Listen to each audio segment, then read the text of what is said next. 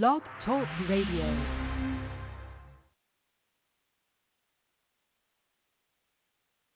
What if you were held captive and your captor asked you one question? Give me a reason not to kill you. What would you say?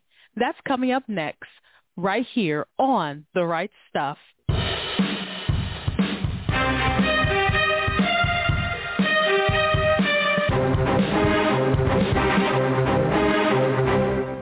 And welcome to The Write Stuff. I'm the Queen, Parker J. Thank you so much for joining me. Today we're going to be talking to my returning guest co-host and contributor today, Brian Godawa. He is the author of the fresh, hot off the press release, Cruel Logic. And let me tell you, with a question like that, that is very cruel. Because I honestly don't know what I would say, dear listener. Maybe you have a better idea. Or maybe you have no idea at all. Because it is a very interesting question. And we'll get to that in just a few moments. As always, want to thank our Patreon team for their support. We've been showcasing Christian authors for 10 years. As God gives us grace, we'll continue to do so. To find out how you can help out, go to patreon.com slash right stuff.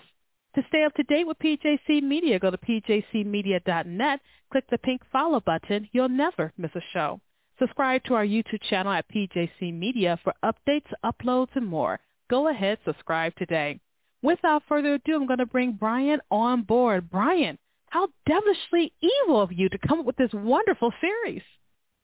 Hi, Parker. It's great to be on again. I remember we met so many years ago now. I know at SoCal. We met at SoCal, you, me, and I think her name was Catherine. We met and we just had a wonderful time in Christ, just getting to know each other, learning about each other, and forging relationships, which is what I definitely love. And I'm so glad we can do that through the written word and through your books because you have so many. So I'm so excited you're back again. But this devilish, devilish idea that you have here, this cruel logic, my gosh, we're following the antics of a serial killer. yeah, I call it a theological thriller novel. And I did that because, first of all, the books that I've been writing the last 11 years, 12 years now, have been Bible novels. You know, they're basically retelling stories like King David and Abraham, but from with the supernatural angle, angels and demons, watchers and Nephilim giants and all that stuff.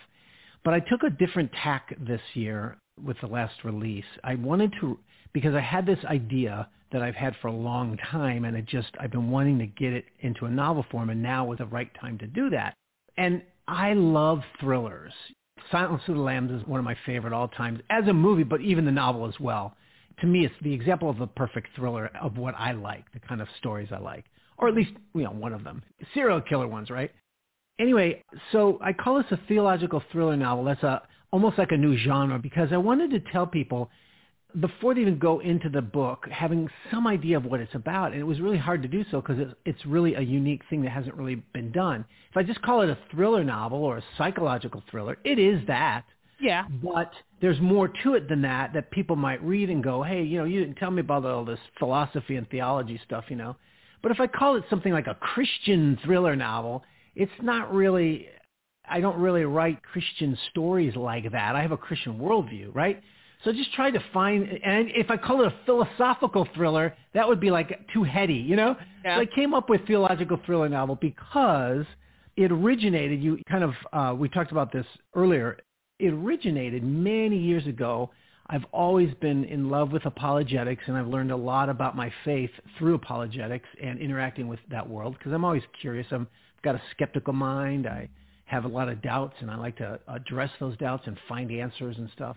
But anyway, many, many years ago, I had heard this famous Christian apologist named Walter Martin. And he's dead now. He was back in the 70s. So he was hot back in the 70s. But he was like an older guy and he was rascally. He really had a good sense of humor, but he would also get into almost fistfights with unbelievers, at least a friendly one, if I can call it that. And he, I remember him talking about on this old show I was listening to, where he said he was getting frustrated talking to this atheist who didn't understand his argument that you're an atheist and you have moral beliefs, but you don't have any foundation for your morality because your atheism provides no foundation. And the guy would say, no, I do, I do.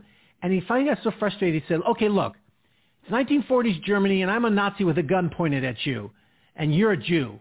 Give me one reason why I shouldn't kill you. And that sort of shook the guy up and got him to thinking about what he's trying to say. And I, of course, never forgot that. And then as years went on, I became a you know, Hollywood screenwriter, and I was, you know, writing a lot of different ideas, you know, and thriller. I loved thrillers, and so I thought this would be a perfect opportunity to deal with that concept of what I call the a narrative apologetic. It is a narrative story that embodies the moral argument for the existence of God. Now, you know, if you do apologetics, it could be very preachy. If you do philosophy, it could get boring with people. If you do anything that's people think, oh, there's a message here, you know, they can they can be very skeptical. But I thought, how could I make that apologetics interesting? How could I make arguments for the existence of God interesting? I love philosophy and I think that it's a very hmm. interesting world, but so many people can't handle it. Well, I thought, well, if I combine it, if I put it into a serial killer story, that will bring the excitement and the entertainment level up. And then I can work in a little bit of the philosophy and the theology and, and all that stuff within it. And that's where Cruel Logic became that story that does that. And so my values are always to have it tell an entertaining story, number one. And number one also is that I always communicate my worldview through whatever stories I tell. And so the premise of Cruel Logic became, as you've already kind of mentioned, there's a brilliant serial killer on the, youth, on the loose at a college campus, and he's a professor. And what he does is he captures university professors, and he debates them. And yeah, the top of his debate is his moral right to kill them. So he'll capture a professor and he'll tie him up and just say, look, if what you say is true about reality, then give me one valid reason why I should not kill you, and I'll let you go. And of course, these are philosophy professors, queer theorists, evolutionary biologists. You know, he captures all these different kinds of professors to wrestle with this ethical idea. And like I said, I'm unashamedly interested in these philosophical ideas, but I do think that you can do it in a way that's not preachy and that it's embodied with the character and the drama the story. And a lot of people have been telling me I've been successful on that with this book, Cruel Logic, and so I'm very excited about that. One thing I can appreciate about your approach to these very weighty topics is using the vehicle of entertainment. And for some reason, human beings are obsessed with murder mysteries and murder goes far back into the ancient times till now. That is something that is just ingrained in us. Who killed the dead body? Why did they kill the dead body? And with our professor here, when I read the beginning portion of your book, one thing I recognized is this. I don't think he's crazy. I actually think he's quite logical, which makes it even more terrifying. So you really created a serial killer that you can almost appreciate his tenacity for being as evil as he is because we tend to generally see portrayed on screen and in books an evil person who does serial killing and things of that nature as crazy. They're lunatics. But in this regard, and correct me where I'm wrong, I don't think you're portraying him as crazy as much as, for the lack of a better term, he's a seeker. Well, I'm not going to reveal the plot twists, but I will say this is that is one of the issues that is wrestled with because one of my main characters is actually a psychology professor who knows this professor, and so he's helping the cop to track the guy down, right? And the psychology professor is kind of like a Jordan Peterson, you know. He's this brilliant psychologist and he knows all the philosophical angles as well, but he's also in this woke university context where he is trying to defend Western civilization classes, bringing those back in because he sees that, you know, Western civilization is the foundation of of civilization that we have and that if we reject it, like modern colleges are seeking to destroy, get rid of Western civilization, they hate it as, quote, patriarchal, racist, fascist, bigoted, homophobic, all that stuff, right? And so he's trying to say, no, actually, if you look at Western civilization without it, we would be chaos. And one of the founding, uh, or shall I say, one of the foundations of that Western civilization is Judeo-Christianity, and particularly the ethics, you know? And so this is something that he's wrestling with himself on campus at the same time that he's also trying to help track down this serial killer. And it's interesting too because this guy is a guy who represents another kind of group of people out there these days who are defenders of Western civilization and even Judeo-Christianity as a positive force, yet they themselves are not Christians. And Douglas Murray is an example of this. Tom Holland, these are historians and commentators who are brilliant men. And they, like I say, they support Western Civ and Christianity, but they're not Christians themselves. And I've always found that to be fascinating. I don't, you know, I, I wanted to like wrestle through that and try to understand what is that like to have that kind of mindset and that worldview. And so as he's trying to do this, the campus is starting to rise up and student protests are starting to occur and things are starting to get violent. And so it's this, these two strong storylines going on at the same time that makes it sort of brings more depth to it, but also makes it relevant for today. Because of course what we see on campuses now with students have been taught this postmodernism, Marxism, critical theory, and it's no surprise that high percentages of them, I think it's like somewhere around 50 to 60% of them, believed in promoting genocide against the Jews. And this is just shocking that has never been in America, you know. But we also see it with all the gender theory going on around, right? And all the cancel culture and speech codes on campuses. What is this like? What is that world like? Well, I try to bring that reality, show that picture as it really is on these college campuses, woke campuses, and to really sort of show when the education of a culture then does this sort of attack against its own civilization, when it negates God, takes God out of the picture, tries to get rid of God, what results? The theme of cruel logic is ideas have consequences. And so I try to show what are the consequences of these ideas that have been taught in the universities for at least 60 years for sure in terms of postmodernism and this kind of thing. But I wanted to show what are the consequences.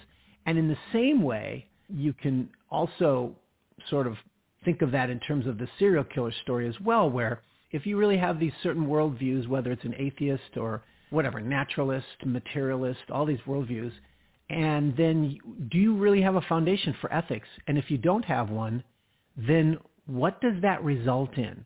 Is it any surprise that, you know, when we teach our kids in colleges that morality is a social construct, right? It's, there's no absolute morality. There's no objective morality. It's all relative and we're only animals. Well, is it any surprise they act like animals without morality? You know what I mean? Exactly. And that's sort of the whole big picture of what I'm doing with Cruel Logic. Just sort of trying to capture that reality in this entertaining yet realistic depiction of a woke university. I'm actually working on a top secret project that is different from what I usually write, Brian. And I was exploring some of the concepts that you said, but in a much different methodology than I write. It's top secret, so I won't give all the specifics. But it lets us know that we benefit from the Judeo-Christian ethic to the point where even if you are not a Christian, you still benefit from it. Even if you're not a follower of Christ, you still benefit from it. And this is something that is very important to discover. You were talking about the movement where people want to defend Western civilization and also defend the Judeo-Christian ethic. I call this, for the lack of a better term, Brian, so if you have a better one, please educate me. I call it social conservatism. So you want to be a conservative. That's usually where this falls into. I don't want to use political labels right now, but those are the best ones that kind of gets my point across. You want the social conservatism without the spiritual underpinnings of it. Yeah, I think that's a good way to put it. You cannot have the social quote unquote conservatism without those spiritual underpinnings. You can't have one without the other. And there are people who may agree with you, like you mentioned some of these people who do agree with this ideology of Western civilization and its foundation along with the Judeo-Christian ethic.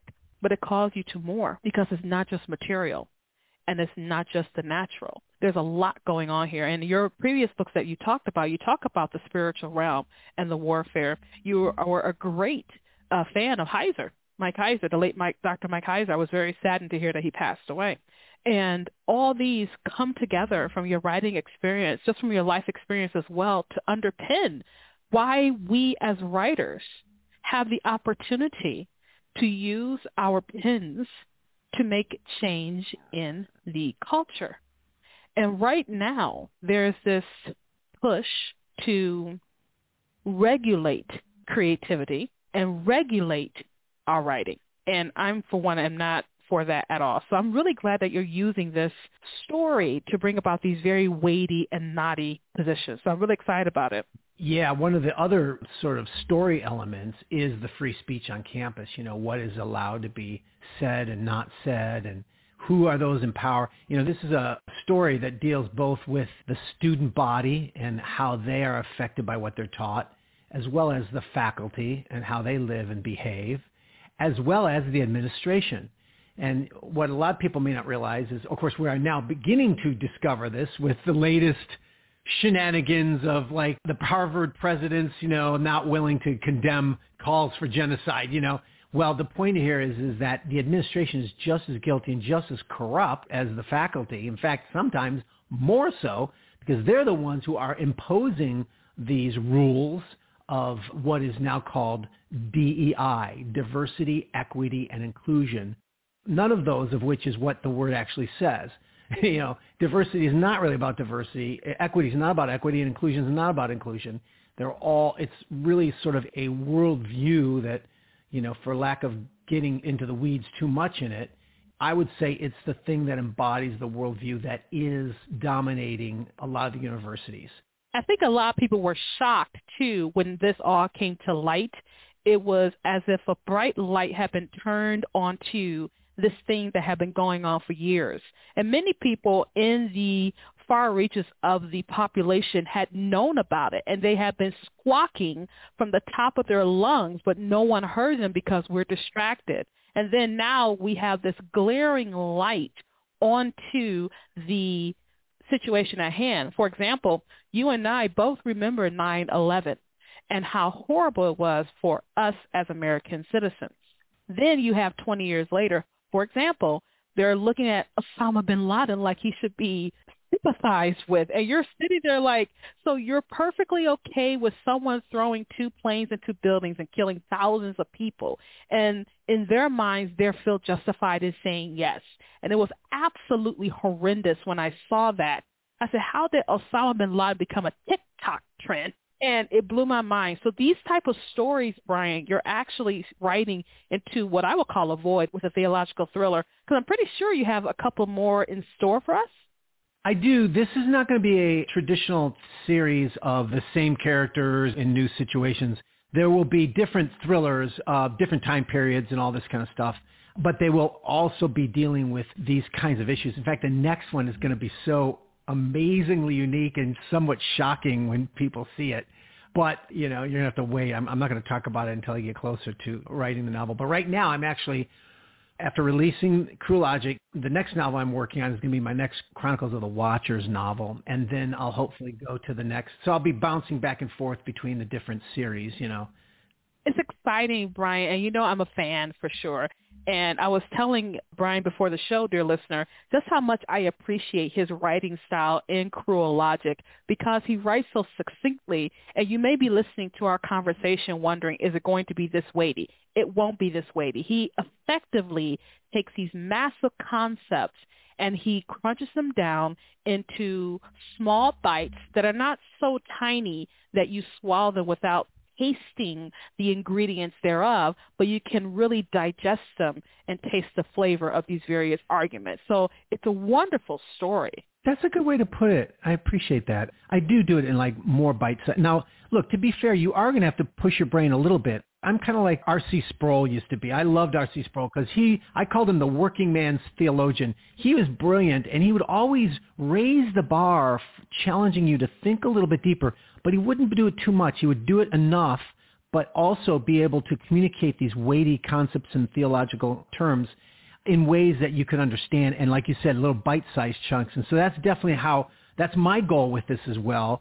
But I also want to point out one other thing for those who are uh, Christian or so, you know, just want you to be aware that this story has deals a lot with evil. Now, I don't show grotesque murder scenes, okay, but I do have crime scenes of murders, and I don't exploit the uh, gruesomeness. But one thing I do show is there's if you have problems with language in stories like the F-bomb and stuff, be aware that there's F words in here and as well as some other bad language. And the reason why I did that was because the language of these students on campus is deeply ingrained with the F word. So all their protests, it's F this, F that, you know. But it's not just that they're saying it as some kind of expletive. It really does capture the violent hatred that is in their hearts, that has been sown in there and bred in there. And if you don't depict that evil accurately, the whole point of ideas have consequences doesn't have the power it does. The redemption, which there is redemption in the story, but it won't have the power. Because if you show these students just saying, you know, gosh darn it, or we hate your this and that, we don't like Christianity, instead of saying Shakespeare, F the Bible, you know, you don't understand the real hatred in them that does lead to violence. And there is some of that in the story in, in terms of what it leads to. So, you know, if you can't handle that language, then maybe the book might not be for you. But just be aware going in that it's there. But understand, I'm not here to do gross things or, you know, write shocking. I'm not, believe it or not, I'm not even intent on, on being shocking. I just want to be realistic. And one of my personal philosophies of writing has always been that the power of the redemption that you are offering in your story is only as good, only as powerful as the accuracy with which you are depicting the evil you're being redeemed from. So if you don't depict the evil very clearly or strongly, then your redemption is going to be weak and uninviting, quite frankly, you know, and just not satisfying. And so that's what I do with my stories. I try to capture that evil, but I try to show a redemption that can counter that evil. And that's where I find it in, is, you know, of course, in Christ. It's funny you mentioned that and I love the way you said the redemption has to show the accuracy of the evil that's being depicted. And instantly I was reminded of the Netflix special of Dahmer. And they did a really good job with that. They made some creative license changes, but they did a good job showing how much of a monster he was. And when he came to Christ, that was incredible because he did accept Christ before he died. Yeah, I heard that. And you're kind of sitting there like, how can God accept such evil? How can he redeem such evil? But this is, I think, one of the major elements about what the Christian message is about. That God came to save the world, that Jesus came to save the world from our sins. And this is something I always say, Brian, we all have the capacity to be Dahmers. Yeah. We're just probably a few steps away from being Dahmers, or in your case, Professor Cullen, we're just in a few steps of being there.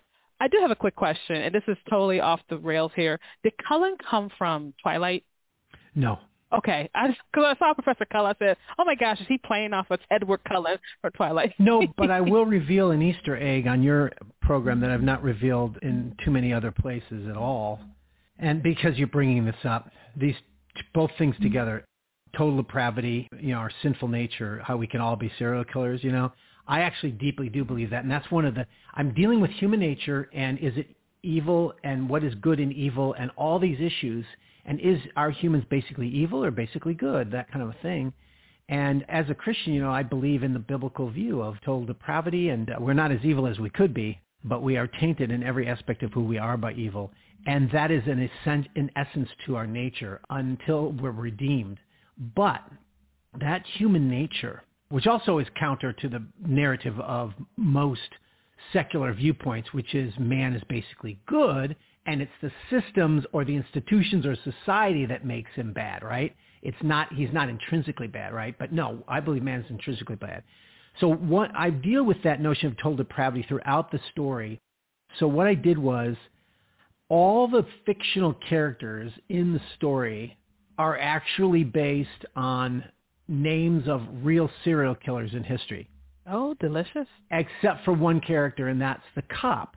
And his name is Cornelius Van Til, and his name is based on a famous Christian apologist whose work changed my life dramatically, having to do with this notion, this understanding of man's depravity and, and um, good and evil and, and that kind of a thing and you know the point of that was it's just a creative element that's all it is but if you if you look into it you can enjoy it. But my point just being what you said, which is in a sense, we all have the same evil in us that's in a serial killer as well. And if we were to feed the bad dog, right, you know, we could become that as well um, because that's how, how our nature is. I think that's part of my worldview, you know. But there's another component to that, and that is that all the buildings on campus, they all have names that are based on the names of potential nominees for Jack the Ripper. Oh. So, because you know, if you know anything about the Jack the Ripper mythology, Yes. right? We don't know who he was, and there's you know dozens of different theories about who he was. Well, all the names of all the buildings are based on that. And again, this is just something I did that was creative that people can enjoy if they know about it, but it doesn't really matter. It, it's not going to make anything any theological point other than just this Easter egg thing that I'm doing. You know. Brian, you're a writer. Do you have to have an explanation, really?